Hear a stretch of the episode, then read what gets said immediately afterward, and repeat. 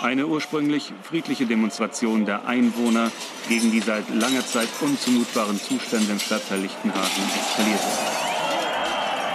Mit wehenden Reichskriegsflaggen, den Arm zum Hitlergruß erhoben, ziehen am 22. August 1992 etwa 2000 Rechtsextreme durch Rostock-Lichtenhagen. In dem Stadtteil leben damals viele Asylsuchende und vietnamesische Gastarbeiterinnen und Gastarbeiter. Nach Einbruch der Dunkelheit eskalierte die Auseinandersetzung. Statt Bürgerprotest nun schwere Ausschreitungen. Die Neonazis werfen Steine, zünden Autos an und die Polizei greift nicht ein. Ihre Verantwortlichen sagen in die Fernsehkameras, sie seien machtlos. Einige hundert Jugendliche, unter ihnen Rechtsextremisten, schlugen die weitaus weniger Polizisten in die Flucht. Ihre Fahrzeuge wurden angezündet, 13 Polizisten erlitten Verletzungen, acht Randalierer wurden festgenommen. Fast drei Tage lang dauern die Ausschreitungen schon, als am Abend des 24. August die Täter Brandsätze in ein zehngeschossiges Haus werfen, das wegen eines großen Mosaiks an der Wand von allen nur Sonnenblumenhaus genannt wird. Dort wohnen über 100 Menschen, hauptsächlich Vietnamesinnen und Vietnamesen, darunter Babys, Kleinkinder und schwangere Frauen. Die Feuerwehr kommt nicht zu den Menschen in dem brennenden Haus durch. Sie sind eingeschlossen.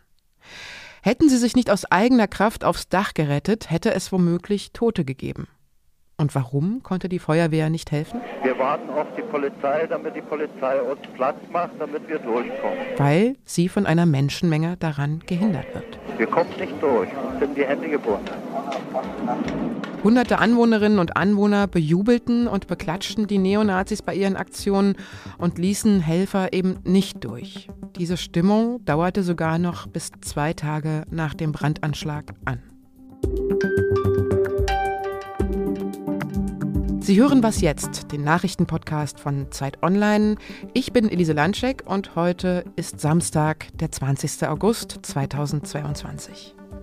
Wie immer an einem Samstagvormittag bringen wir in dieser Spezialfolge keine Nachrichten, sondern wir behandeln ein aktuelles Thema mal etwas ausführlicher und mit mehr Zeit für Hintergründe. Sie haben es schon gehört, heute wird es hier um Rostock-Lichtenhagen gehen. Denn in der kommenden Woche ist es 30 Jahre her, dass dort die rechtsextremen Ausschreitungen stattgefunden haben. Wobei es uns richtiger erscheint, von einem Pogrom zu sprechen, angesichts der Gewalt und der aufgeladenen Stimmung, die wir eben beschrieben haben. Rostock, Lichtenhagen ist ja fast schon so eine Art Chiffre geworden für den entfesselten Hass. Ich kann mich auch noch gut an die Fernsehbilder erinnern, diese Gesichter voller Wut und Triumph bei den Tätern und Anwohnern und die Gesichter voller Angst bei den Opfern. Wir hören heute mal nach, wie es zu dieser Eskalation, diesem Gewaltausbruch kommen konnte. Wer das provoziert und vielleicht sogar davon profitiert hat. Und wir fragen nach, was wir aus diesen Ereignissen damals gelernt haben und ob sowas wie in Rostock-Lichtenhagen jederzeit wieder bei uns passieren könnte. Und dafür ist bei mir Christian Bangel, Politikredakteur bei Zeit Online und Experte für Rechtsextremismus. Er war in den letzten Wochen nochmal vor Ort in Rostock-Lichtenhagen, um zu den Hintergründen und Folgen der Ausschreitungen von damals zu recherchieren. Hallo Christian. Hallo. Wenn du an Rostock-Lichtenhagen denkst damals, was für Bilder hast du da im Kopf? Also wenn ich an Rostock-Lichtenhagen denke, dann ist da natürlich einerseits diese Bilder dieser schrecklichen Nächte, die Gesichter von diesen Faschos, äh, das brennende Haus. Ich habe auch gemerkt, es gibt jetzt eine zweite Ebene dahinter noch irgendwie und das sind die Gesichter der Politiker, die das Ganze hinterher erklären und einordnen. Unfassbare Arroganz, eine Herabwürdigung der Opfer, sie beziehungsweise sie gar nicht zu betonen, eine Kälte, die, ähm, die heute sozusagen in der politischen Kommunikation auch nicht mehr möglich wäre. Eine Härte in der Sprache und irgendwie keinerlei Einsicht oder Demut. Okay, also bei dir ist es sozusagen eher so dieses, was danach passierte, was jetzt für dich so eine Assoziation ist. Äh, mittlerweile auch. Mhm. Also weil dieses Ereignis hat es an sich, dass man, je mehr man sich damit beschäftigt, desto emotionaler und wütender wird man tatsächlich. Ja? Also die, die kurze Assoziation, ich glaube, vielen Leuten in Deutschland wird Lichtenhagen was sagen und sie denken dann eben an diese Nacht, an diese Feuer, an diese Gesichter. Aber dahinter steckt noch viel mehr. Also da ist ein Versagen der Politik, der Polizei, der Behörden, der, der, der, der natürlich auch der Anwohner. Ähm, es gibt eigentlich keine Institution, die dort nicht versagt hat. Auch die bundesweiten Medien haben versagt vorher irgendwie und haben ihren Beitrag dazu geleistet. Auch die Bundespolitik hat ihren Beitrag dazu geleistet. Insofern, ähm, doch, das Bild wird komplexer, wenn man näher rankommt und es bleibt nicht nur bei diesem, bei diesem Sonnenblumenhaus und bei der Wiese da. Seit 1990 sind in der Bundesrepublik 187 Menschen durch rechtsextreme Gewalt gestorben, die meisten Anfang der 90er. Und 1992 war das Jahr mit den meisten rechtsextremen Übergriffen und Ausschreitungen und Gewalttaten, und zwar im ganzen Land, nicht nur in Ostdeutschland. Warum ist denn ausgerechnet Rostock-Lichtenhagen so als Symbol dafür hängen geblieben? Naja, ich glaube, das eine ist halt dieser deutlich sichtbare Zivilisationsbruch, dass quasi Anwohner vor den Augen der Weltpresse, sozusagen vor den Kameras der Weltpresse halt äh, erklären, dass sie sich also, also, solidarisieren mit diesen Nazis und auch ähm, dieses, dieses Verbinden sozusagen von, von, von Normalbürger und Neonazi ist halt schon ikonisch irgendwie. Ja, das, das tut weh, das tut auch 30 Jahre später noch weh. Und dann darf man aber natürlich nicht vergessen, du hast es gerade gesagt, es kommt danach noch viel dicker. Es gibt fast jeden Tag Übergriffe. Wenn ich das kurz erzählen darf, ich schweife mal kurz ab irgendwie so, aber im, während meiner Lichtenhagen-Recherche hat sich bei mir jemand gemeldet, ein Filmregisseur, der kommt aus der Stadt Quedlinburg in Sachsen-Anhalt. Äh, eine Woche später gab es dort ähnliche Ausschreitungen an einem Asylbewerberheim irgendwie und die dauerten nicht drei Tage, die dauerten sechs. Sechs Tage hat die Polizei versagt. Äh, sechs Tage haben Anwohner mitgeklatscht. Äh, in Eisenhüttenstadt, wo meine Oma wohnt, irgendwie dort gab es äh, nächtelange Straßenschlachten mit der Polizei, zwischen Neonazis und Polizei. Immerhin, muss man sagen, hat sich die Polizei mal zur Wehr gesetzt. Und natürlich ist da Rostock und vor allem auch dieser Stadtteil Lichtenhagen, ja, hochsymbolisch so. Also Im Sonnenblumenhaus auch noch, ne, ausgerechnet. Absolut, aber es ist nicht sozusagen ein Ort, an dem was Schreckliches passiert ist, irgendwie das sonst nicht wieder in Deutschland passiert ist. Es ist wirklich nur ein Beispielfall von Ereignissen, die es äh, in ganz Deutschland gab, übrigens auch im Westen die ein schreckliches Licht auf die damalige Zeit werfen und auf die Gesellschaft. Was war denn das damals für ein gesellschaftliches Klima, so in den 90er Jahren, so kurz nach der Wende? Na, es heißt inzwischen so ein bisschen, der einzige Bereich, in dem die Wiedervereinigung wirklich ohne größere Probleme vonstatten ging, sogar sehr gut war, die extreme Rechte. Die Bundesrepublik in den 80ern war ein Land, das von dem Begriff, von der negativen Verwendung des Begriffs Ausländer geprägt war. Also Ausländerrückführung war ein Schlagwort irgendwie. Es gab eine Ausländerrückführungsliste. Es gab die Republikaner, die ähnlich wie die AfD heute Erfolge hatten. Es gab eine CDU, die da mitgemacht hat, dann diesen Ton auch übernommen hat rechte Straßengewalt, die Hooligan-Szenen in den Stadien, all das kam im Westen schon, war schon entwickelt, die Skinhead-Kultur. Und das traf jetzt auf den Osten, indem es eine, eine Neonazi-Bewegung zu Ostzeiten in DDR-Zeiten gegeben hatte, die aber von den staatlichen Organen unter der Decke gehalten wurde, weil äh, das nicht sein durfte. Es gibt aber Untersuchungen, die sagen, dass es Zehntausende Neonazis kurz vor Ende der DDR gab. So, und jetzt kommt es zur Wiedervereinigung.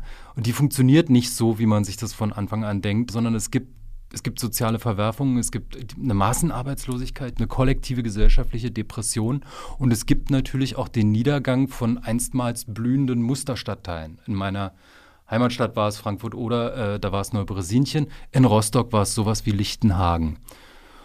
Das ist der Vorabend, sozusagen die Suppe, die da kochte. Und in dieser Situation war es die Idee der CDU unter Helmut Kohl, das Asylrecht zu verschärfen, weil jetzt nach der Wende durch die Balkankriege, durch die Spätaussiedlerinnen ähm, und eben auch durch Flüchtlinge aus äh, Sinti und Roma aus Rumänien und Bulgarien, glaube ich auch, Zuwanderung ganz massiv passiert.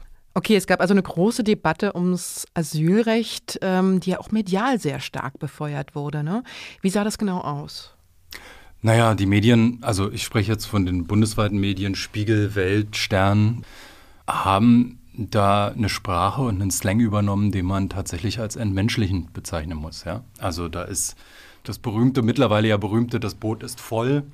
Ähm, aber da ist auch ganz routiniert von Asylwelle die Rede, da ist von Schwindlern die Rede, irgendwie in der Welt habe ich das gefunden.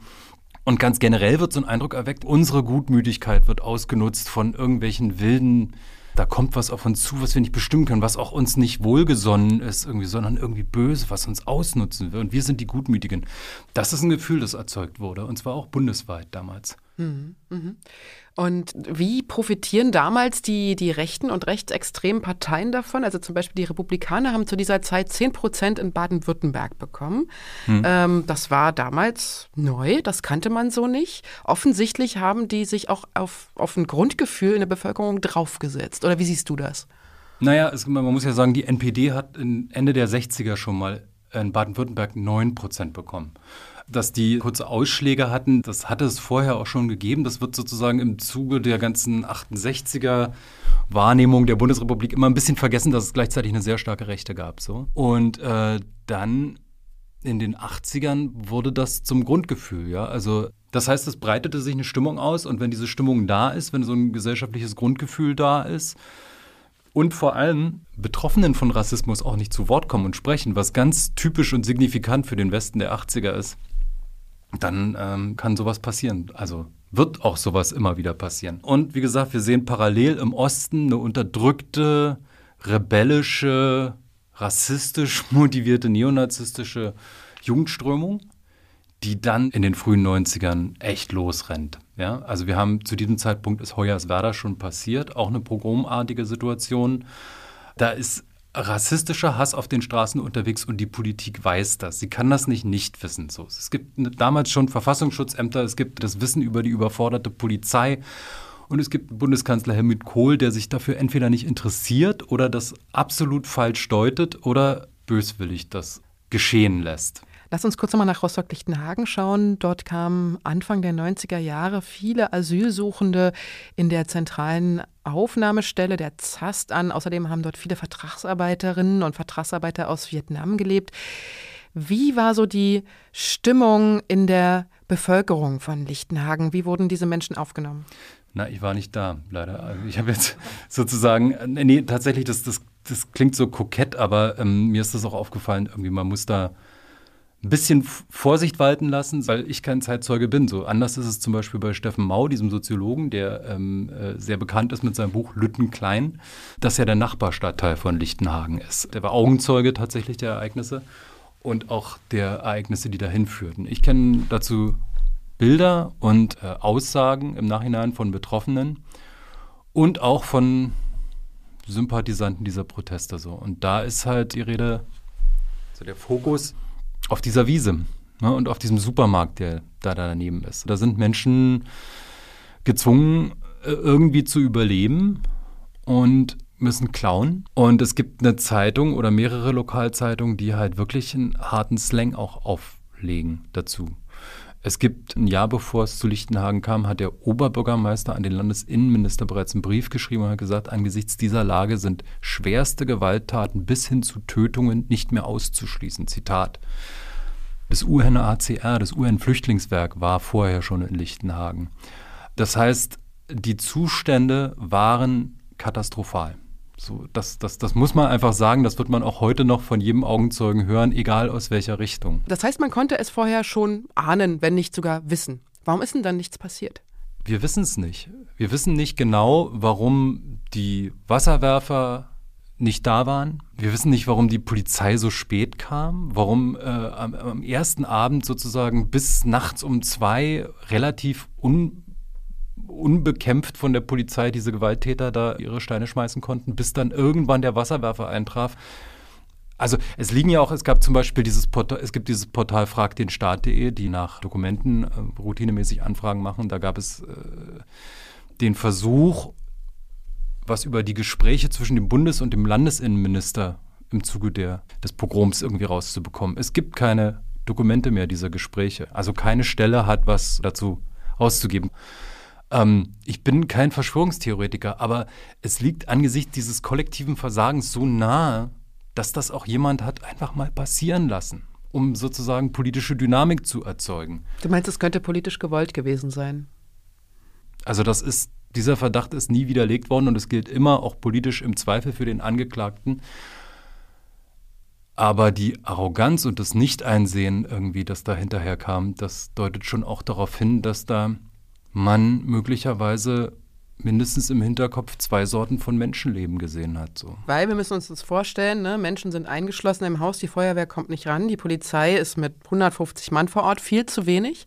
Es sind viel zu wenig Leute zusammengetrommelt worden und letztendlich können diese vom 22. bis 26. ja die offizielle Zahl der ähm, Pogrome von äh, Lichtenhagen, die können da ungestört schalten und walten, die Rechtsextremen. Ne? Und keiner hindert sie daran. Es werden Imbissbuden aufgefahren, die diese Täter mit, mit Bier und Essen versorgen. Happy Happy bei Appi heißt diese eine Bude. Ähm, es gibt Unerklärlichkeiten, wie das äh, die Hamburger Hundertschaften, die da im Einsatz waren, irgendwann abgezogen werden müssen, weil überfordert, weil können nicht mehr.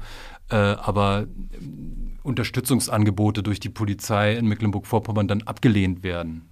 Mhm. Es gibt eine Feuerwehr, die da versucht durchzukommen. Es gibt diesen Ausländerbeauftragten der Stadt, der dann irgendwann verzweifelt alle möglichen Institutionen aus dem Haus heraus anruft. Der lässt sich damit einsperren sozusagen und ruft überall an.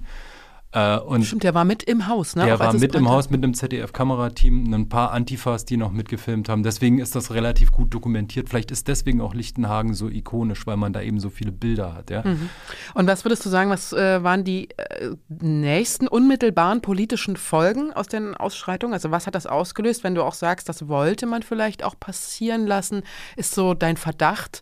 Was, was hat sich denn daraus ergeben? Was passierte denn danach? Das eine Ding ist, dass am zweiten Tag des Pogroms, also also am Sonntag, die SPD auf einer Parteivorstandssitzung beschließt, dem Asylkompromiss endlich zuzustimmen, also endlich in Anführungsstrichen. Das ist es kann sein, dass dieser Beschluss schon lange vorher feststand. Das glaube ich nicht. Irgendwie so, und selbst wenn, dann hat man so viel politischen Instinkt, dass man sagt, wir machen das jetzt nicht genau jetzt. Das kann ich mir bis heute nicht erklären. Gerhard Schröder war da dabei, irgendwie viele andere Prominente derzeit. Der Parteivorstand der SPD eben.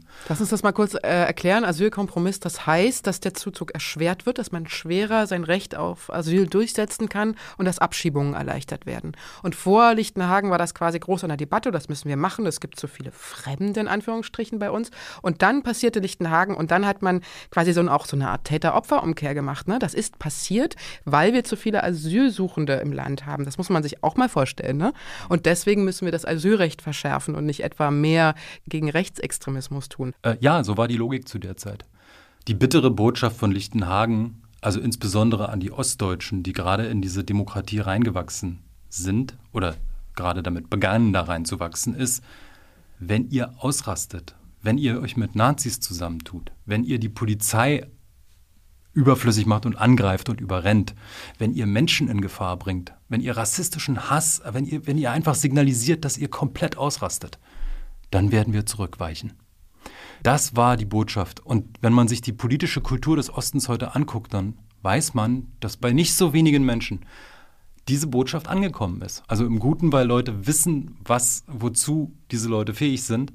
Im Schlechten, weil diese Leute selbst bis heute mit 50 als Autohausbesitzer oder sowas irgendwie sich manchmal ihre Bomberjacken anziehen und das haben wir letzten Winter gesehen und über Polizeiketten rüberrennen. Und was passiert ist, dass äh, in Berlin im, und in den Landeshauptstädten dann diese Leute strukturell verteidigt werden. Äh, ihre Sorgen zu den Sorgen besorgter Bürger umerklärt werden. Immer wieder versucht wird, sie zu wie sagt man, zu beschwichtigen. Hm, mhm. Wenn du jetzt heute durch Lichtenhagen gehst und mit den Leuten sprichst, war das einfach mit denen in Kontakt zu kommen? Hast du von denen erfahren, wie die Menschen in Lichtenhagen das heute sehen? Lichtenhagen, dieser Stadtteil ist heute was komplett anderes als damals. Ja? Also mehr als die Hälfte der Menschen dort haben damals noch nicht gelebt. Es ist inzwischen diverser als die Rostocker Innenstadt und seine Studentenviertel. Ja? Also da wohnen wirklich viele Menschen, die nicht in Deutschland geboren sind. Und da gibt es Leute, die sagen, sie können dazu nichts sagen. Also sie fühlen sich dazu nicht berufen, schon schlicht und allein, weil sie damals noch nicht hier waren. Äh, und es gibt aber auch Leute, die so, denen man so ansieht, was sie so von der Presse halten. Da reagiert man als Journalist natürlich erstmal so ein bisschen genervt drauf. Das ist nicht schön. Und gleichzeitig muss man halt sagen, dass die Presse in Lichtenhagen also wir haben das eine vorhin beschrieben, wie die Presse damals gewesen ist. Und dann aber auch, äh, wie nachträglich danach Lichtenhagen behandelt wurde. Da hat der Rapper Materia, der war neulich bei Markus Lanz, der kommt aus dem Nachbarstadtteil und berichtete davon, dass ihm 50 Mark geboten wurden, wenn er einen Hitlergruß machte vor der mhm. Kamera. Also die Presse hat damals die Leute angestachelt, dass sie Bilder liefern, ne? Also hat das sozusagen noch Öl ins Feuer gegossen. Ja, das war das mhm. halt hinterher, ne? Mhm. Also als mhm. das passiert war. Ah, mhm. ähm, und das ist halt doppelt bitter. Und dass man da in Lichtenhagen auf diese Presse nicht gut schaut, so verstehe ich. Und dann kommt halt noch dazu, dass es halt so eine Art äh, Gedenktourismus tatsächlich gibt. Alle fünf Jahre reitet da die ganze Journalie ein und wir wissen, was sagst du jetzt Lichtenhagen? Und die Frage wird halt zunehmend irrelevanter, weil irgendwie dieser Stadtteil selbst ist nicht mehr der von damals. Also schon demografisch nicht. Also wir finden die Antworten auf das, was in Lichtenhagen passiert ist, nicht in Lichtenhagen. Das finden wir in unserer deutschen politischen Kultur. Da müssen wir suchen. Und fühlen sich die Leute da vor Ort zu Sünden Böcken gemacht für so ein gesamtdeutsches Problem, was Rechtsextremismus heißt? Also fühlen die sich da zu Unrecht ähm, hervorgehoben? Das gibt's, das hört man. Ich meine, jetzt ist Rostock und auch Lichtenhagen, das ist zu komplex, da gibt es nicht eine Meinung. Ne? Es gibt äh, eine Zivilgesellschaft, die ähm, äh, jetzt auch aktiv Veranstaltungen organisiert. Es gibt aber auch, und das ist mir auch von mehreren Seiten bestätigt worden, so ein Grummeln, so, ein, so eine, so eine, so eine Schlussstrichmentalität. Und äh, das macht natürlich für die Akteurinnen und Akteure des Gedenkens, also die Stadt, die Initiativen, macht es das natürlich ein bisschen riskant, ja. Also wenn jetzt der 30. Jahrestag sein wird, irgendwie, da wird der Bundespräsident kommen, da ist eine große Antifa-Demo angekündigt in Lichtenhagen selbst, das wird schon jetzt mobilisiert, Wochen vorher.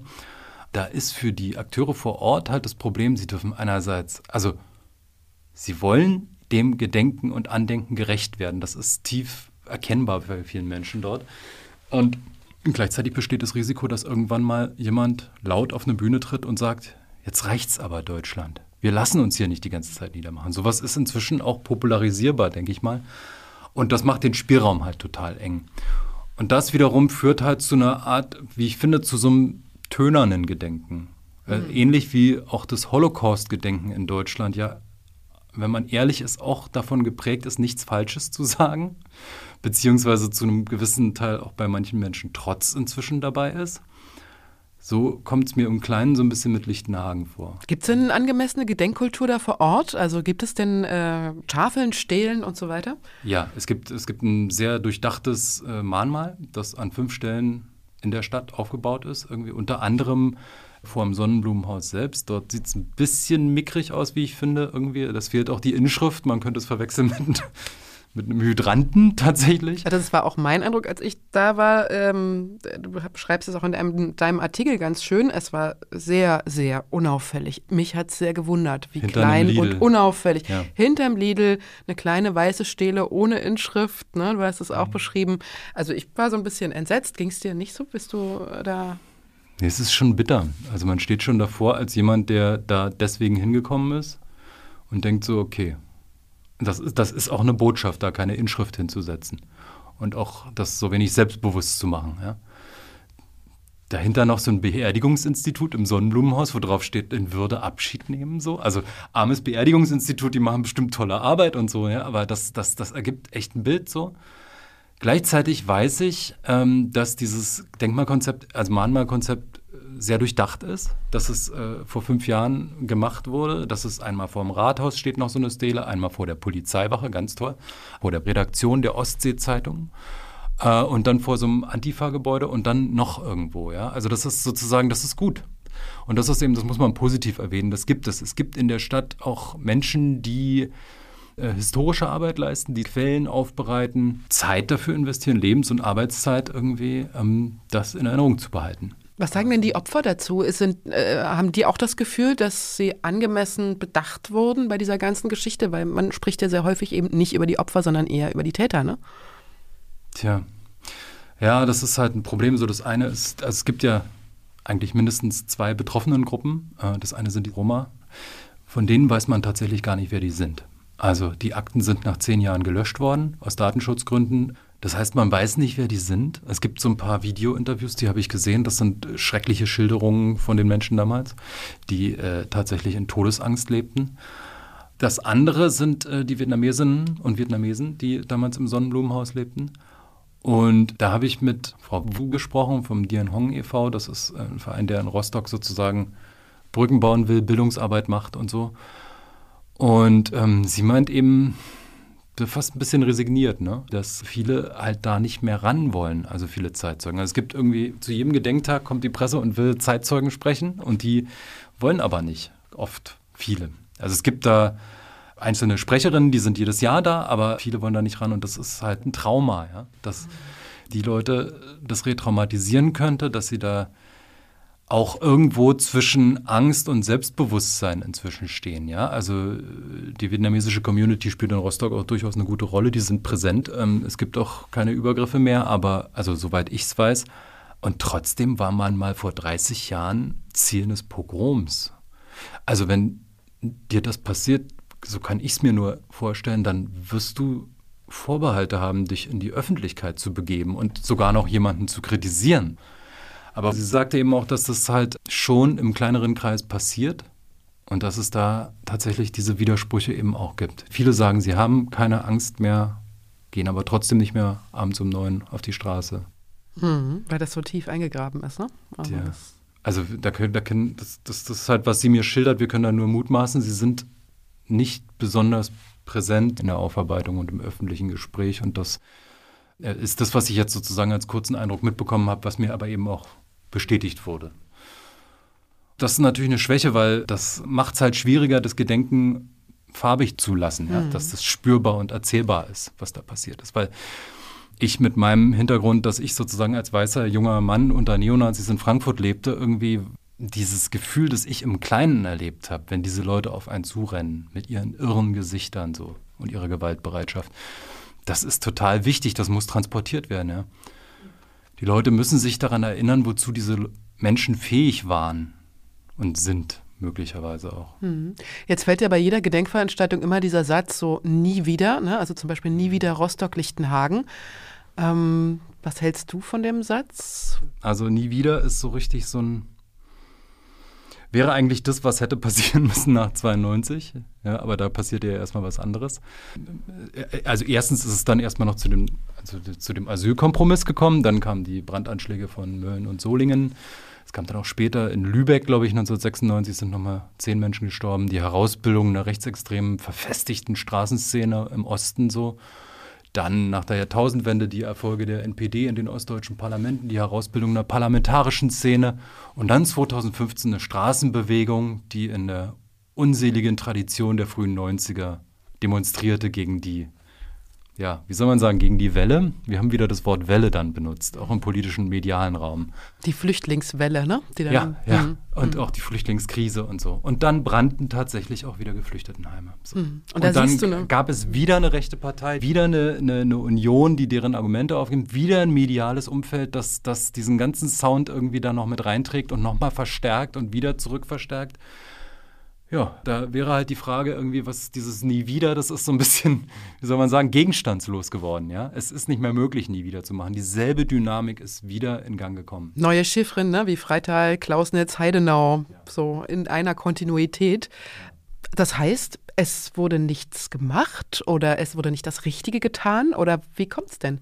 Ja, es gibt in diesem ganz tollen Film von Gerd Monheim über Lichtenhagen spricht am Ende der leider verstorbene Publizist Ralf Giordano, den kennt man vielleicht noch, der am Ende sagt, ähm, der Feind in Deutschland stand einfach immer links.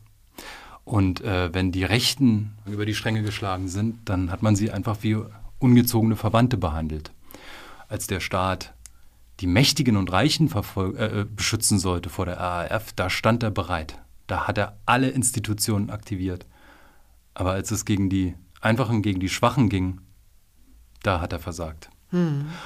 Und das ist, das ist halt auch was, worauf Lichtenhagen weist, irgendwie, dass das in den 50ern, wie in den 70ern, wie in den 80ern und 90ern, wie in den 2010er Jahren einfach eine sehr starke Kontinuität deutscher politischer Kultur ist. Die Politik knickt ein vor rechten Gewalttätern. Und ehrlich gesagt, das ist ein ganz anderes Thema, aber wenn man hört, wie die Politik schon jetzt und auch Teile der Medien irgendwie über den kommenden Winter sprechen, über äh, irgendwelche Querdenker irgendwie mit Corona-Leugnern, mit Putin-Freunden, die dann irgendwie die Revolution anstiften werden, so. Dann sieht man schon so, das ist halt, davor hat die deutsche Politik Angst, dagegen kann die sich nicht durchsetzen. Hm, wo siehst du da eine Parallele? Was ist für dich da der, der Link? Naja, die, die Furcht vor einem entfesselten Bürgertum, das mit Neonazis gemeinsam die Institutionen des Staates aus den Angeln hebt die rechte Revolte, der Putsch, der Tag X quasi. Mhm. So, man will nicht, dass eine rechtsradikale Partei dauerhaft mehrheitsfähig wird, weil das die Stabilität, die die bundesrepublikanische Demokratie hat, ist, dass das rechte Bürgertum durch die CDU eingebunden ist und demokratisiert ist. Und wenn das nicht mehr so sein sollte, dann sind wir wieder, also dann sind wir wieder ganz bei Null, dann sind wir wieder ganz am Anfang. Nur das ist zu verstehen, dass man das nicht möchte, dass eine rechtsradikale Partei an der CDU vorbeizieht.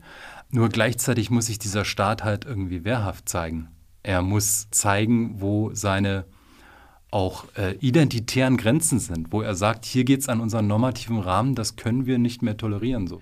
Würdest du sagen, es gab auch gute Dinge, um so ein bisschen konstruktiv auch zu enden, sinnvolle Dinge, die gegen Rechtsextremismus unternommen wurden und die auch hilfreich und gut waren, die vielleicht ausgebaut werden sollten? Naja, also die Sprache ist eine andere heute. Also das, wie sich Medien und Politik damals verhalten haben, das äh, wäre heute nicht mehr möglich, was auch was damit zu tun hat, dass inzwischen im öffentlichen Raum einfach viel mehr äh, Sprecherinnen und Sprecher sind, die Minderheitsgesellschaftsformationen angehören, also schwarze Menschen, POC, andere Minderheiten, die auch durch ihre schiere Präsenz und ihre Teilnahme an der Debatte einfach verhindern, dass dieses Sündenbock-Ding, ja, also die Ausländer, die Asylanten, wie es damals hieß, die sind zu einem großen Teil gefährlich oder sowas. Irgendwie, das, das, das ist heute schwieriger. Und gleichzeitig bleibe ich halt immer noch ein ziemlicher Pessimist, weil es Kollektivzuschreibungen, Alltagsrassismus, die Bereitschaft, Sündenböcke im politischen Raum bei Gruppen zu finden, die sich nicht wehren können. Die Erzählung vom muslimischen und arabischen Mann, ja, vor drei, vier Jahren, die Behauptung, also das Wort Nafri, äh, diese, diese, diese Zuschreibungsmechanik und Logik funktioniert halt immer noch. Und hier ist teilweise ungebrochen und man hat gerade, also ich habe gerade so ein bisschen den Eindruck, ein bisschen revitalisiert sich das sogar. Also, dass wir da ganz raus sind irgendwie, dass so eine Pogromstimmung heute nicht mehr entstehen kann. Also zumindest die Stimmung wäre denkbar und wir haben letzten Winter gesehen, dass Polizei auch immer noch auszuhebeln ist, dass das möglich ist. Und ich weiß, wenn ich mir die Podcasts von irgendwelchen Nazis gerade so anhöre, irgendwie so, das ist auch deren Ziel. Dazu wollen die es kommen lassen. Insofern mal sehen, was ich im nächsten Frühling sage. Dann beenden wir diese Folge zu 30 Jahre Rostock-Lichtenhagen doch leider eher pessimistisch. Lieber Christian, ich danke dir sehr für deine vielen ausführlichen Antworten und Einschätzungen. Alles klar, gerne. Sie, liebe Hörerinnen und Hörer, können uns unter wasjetzt.zeit.de schreiben, wie Sie diese Folge fanden. Wir freuen uns immer über Feedback und hören Sie auch gerne morgen früh und die anderen Tage wieder rein bei Was jetzt? Tschüss und bis bald, sagt Ihre Elise Landscheck.